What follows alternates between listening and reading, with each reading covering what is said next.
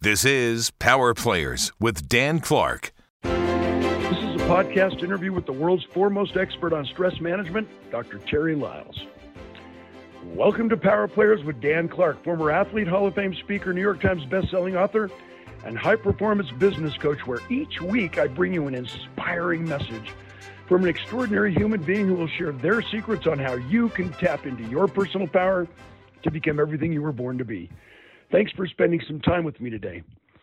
In this episode, my colleague, Dr. Terry Lyles, with a PhD in psychology, expert in bio and psychotelemetry, educator, best-selling author, speaker, stress coach, shares his work focused on teaching groups of all ages how to navigate life storms and difficult situations through stress utilization and work-life balance training.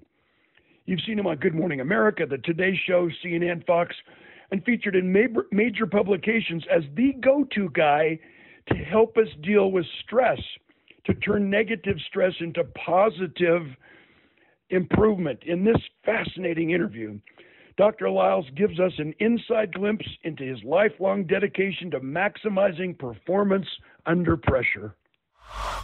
I love, I've read your book, brother. I love how Dr. Lisle points out that stress is a corporate environment that stress in a corporate environment and world of work we call stress. Yet in sports, we call it competition. So let's just dive right into the discussion. Dr. Lyles, thank you so much for joining this this program. Thank you, Dan. Excited to be here with you, and been looking forward to this day, and uh, really excited to you know meet your listeners, followers, and uh, just hope we can have you know a great conversation and make some sense out of what's going on in the world today.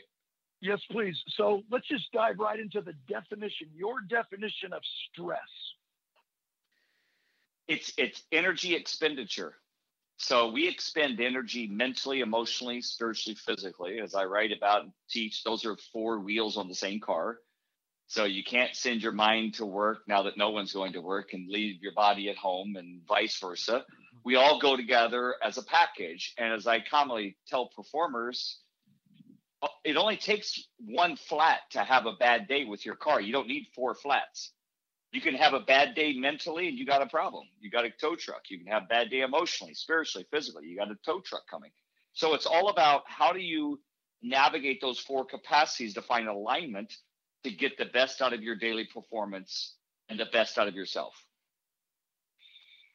Okay, so let me just throw out three scenarios, and if you could just add your sure. your your take and definition. So on September 11, 2001, yep. when the terrorists flew jets into the World Trade Center and Pentagon, while most people were running out of the burning building screaming, our first responders, military personnel, and a few brave citizens were running into the buildings. Why did they handle this stress differently and rise to the occasion as power players? Training.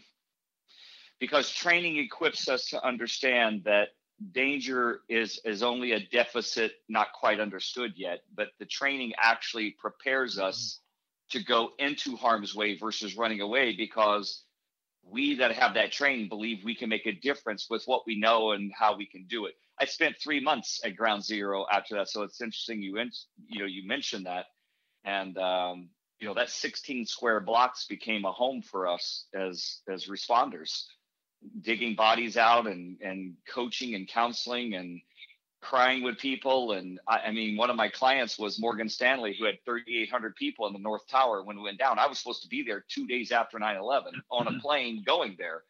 So you know we we do what we do by training. People that run away are, are it's not that they're afraid or weak. It's just they don't have the training equipment. So this podcast, training, books, seminars, things that we do to educate people is training to help people understand that fight or flight psychologically is differentiated by our training. Those who run into harm's way, those that run away to protect themselves.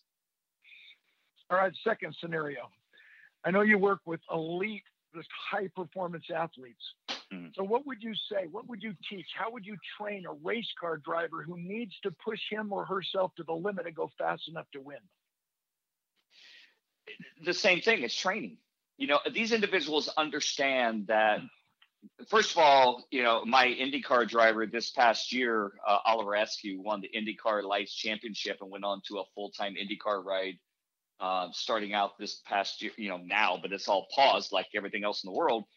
But, you know, he's 21 years old. He's already won his first championship and his career is just now starting. The issue with those drivers is not just performing and it's not about life and death, it's about winning.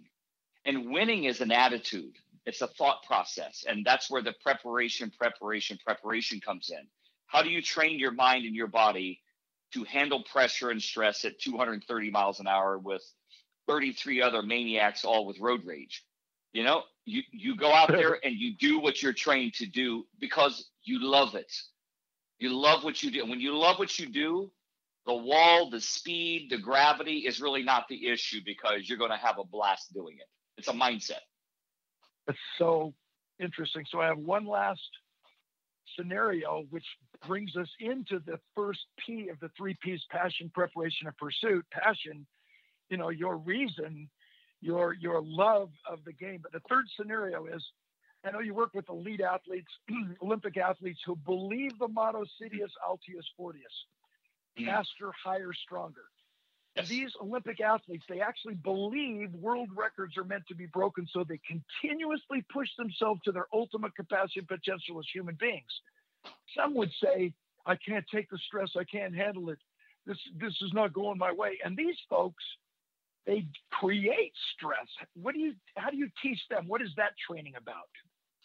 That's a great question because you know athletes don't really use the word stress like we do in the corporate world um, they call it competition.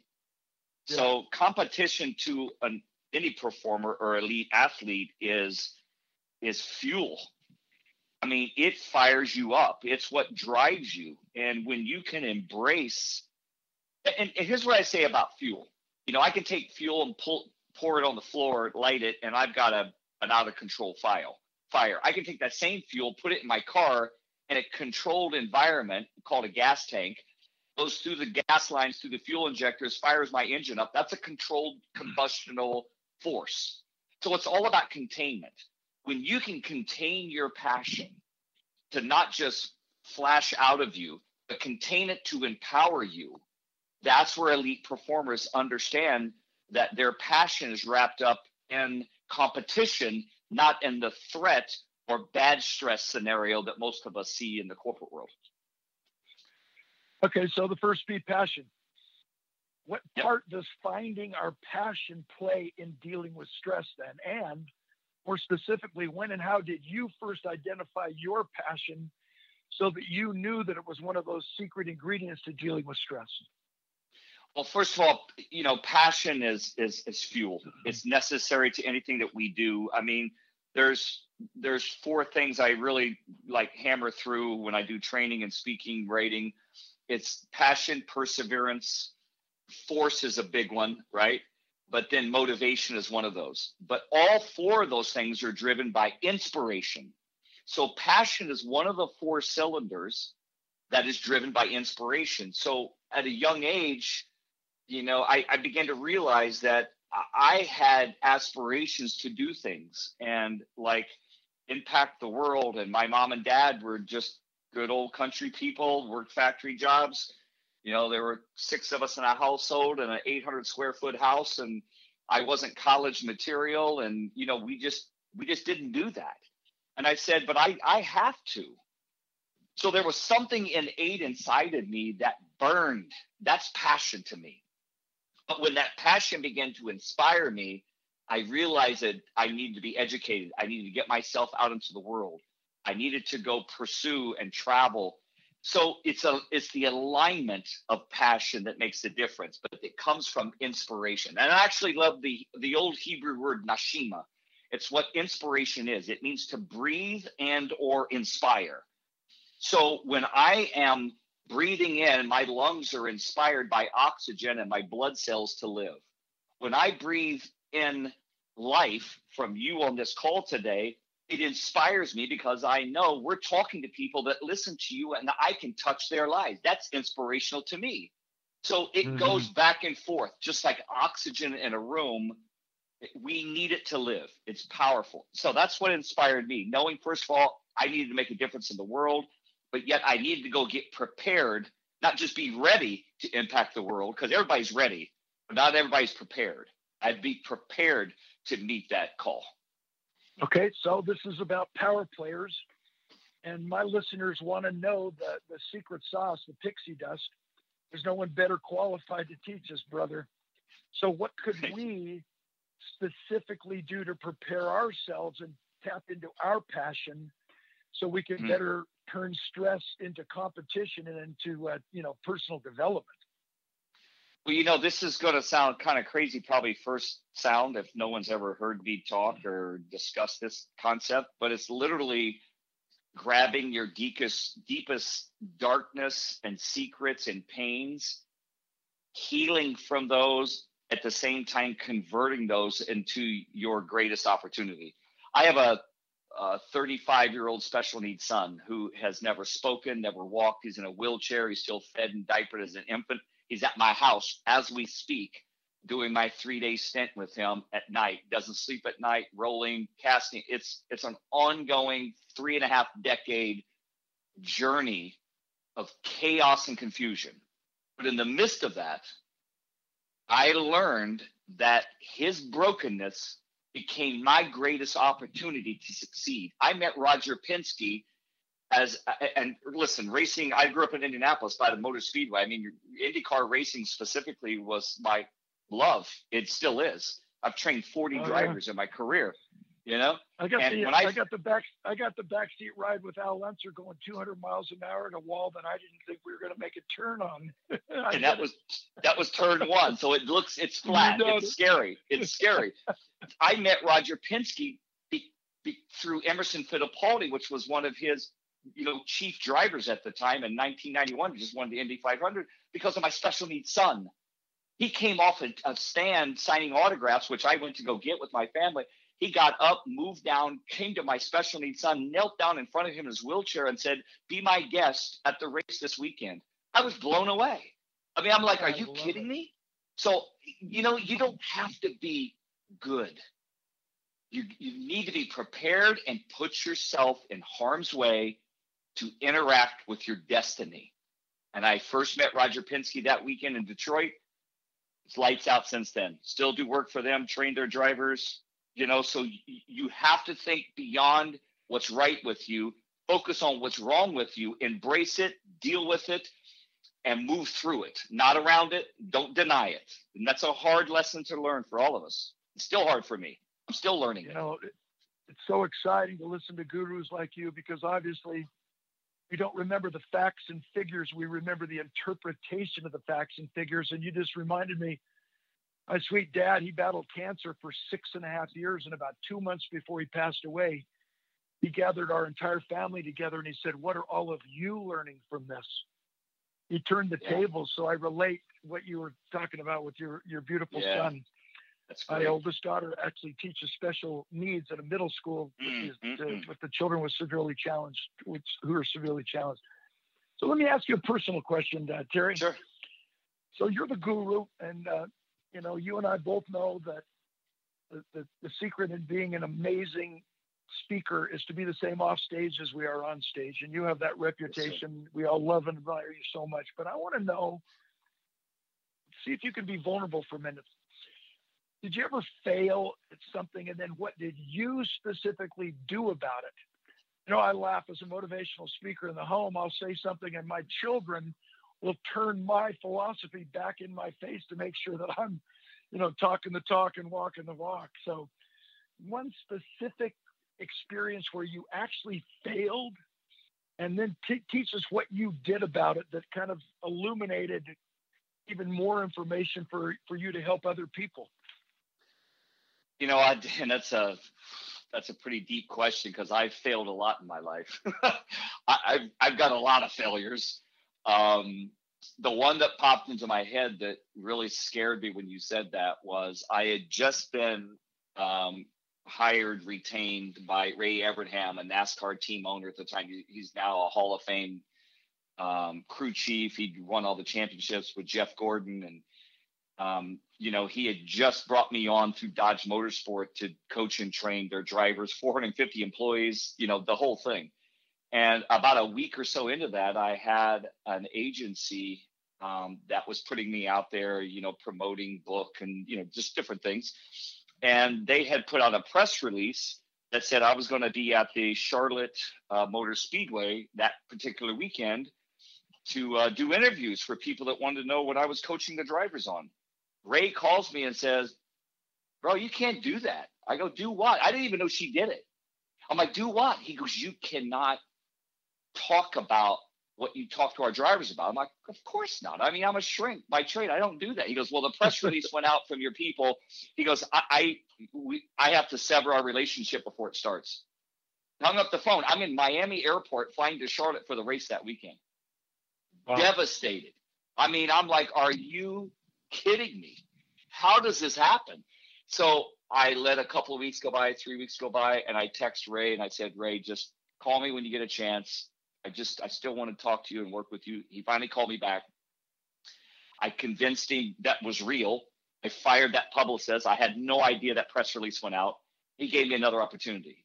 We won championships. We won races. I did four years with him. It became Richard Petty Motorsports. The thing continued. But listen, the scariest moment in my racing career for NASCAR was that I was fired before I even started with something I didn't even do. But oh. because I was patient and because I kept communicating, we were able to bring that back and we all won. So, you know, at the end of our days, you know, when you think you're failing, you're only falling. Just know that you got a parachute, pull the ripcord before you hit the ground. I love it. You never lose if you always learn you know, you always remind me when I listen to you on TV and in this interview of one of my favorite quotes pain is a signal to grow, not to suffer. Once we learn the lesson the pain is teaching us, the pain goes away. So in life, there's no mistakes, only lessons. Yes. And I appreciate the lessons you're teaching us. So the last P, my friend, is is pursuit of that passion. Mm-hmm. And so to conclude our time together, I want to yep. refer to Professor Randy Pausch, who coined the speech title Last Lecture.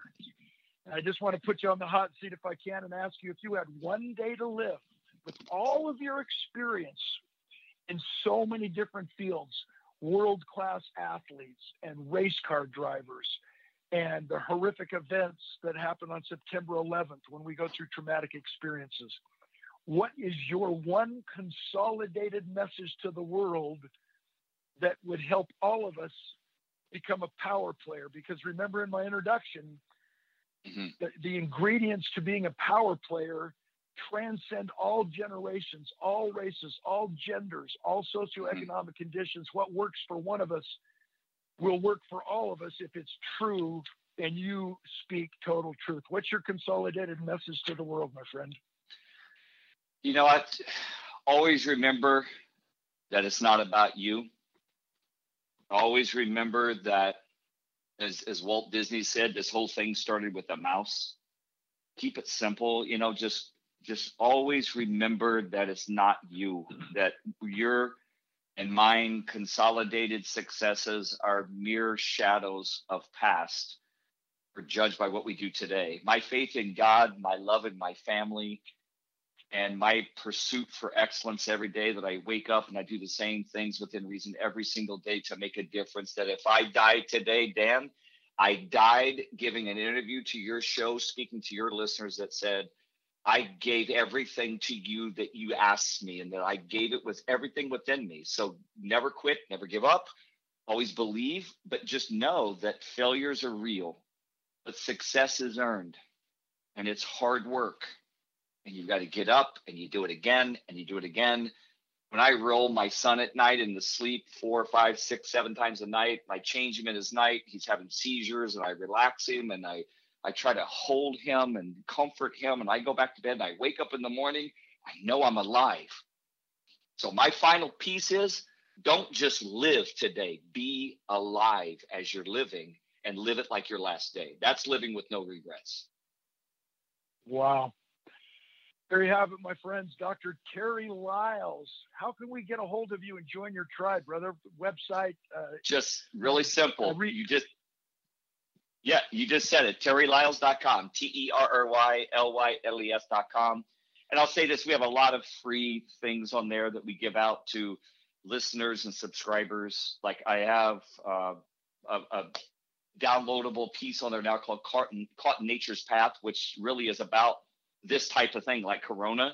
It was not written for that, but it was written for disaster and what you do when disaster hits. This is a natural disaster. It just happens to be a virus. Free 30 page download there. It's a PDF. You can download it, give it to others. Also, have a 10 video series we did on the stress from working from home during coronavirus. So, interesting little video clips and vignettes about dealing with your spouses and kids and homeschooling. So, really appreciate anybody that goes there. Just share it with others. We have so many giveaways there that we want to empower our communities on how to be better and how to be whole. And of course, performance under pressure, the book is there. Um, but I don't control that. That's from the publishing side, but um, that's a purchase. But all the rest are giveaways, and just really excited to be a part of moving through this whole scenario of you know whatever the psychological reset is going to be because of this coronavirus, and we're going to come out looking differently, but yet on top when this thing is over. Absolutely, which means that you know, months and years from from now, this interview will still be relevant because what you reminded the world, my friend, in in a snapshot is crisis does not make or break the man or woman. It just reveals the true character within. Yes. And I appreciate this time so much, and I look forward to hanging out with you, my friend. Thank you, Dan. Appreciate like, it, man. Appreciate what you do. I appreciate that. And as we always close, remember when you finally decide to be a power player, your power play begins in you. So until next time, as Dr. Terry Lyles reminded us, quantify your takeaway and go make a power play. You have a good one. Thank you.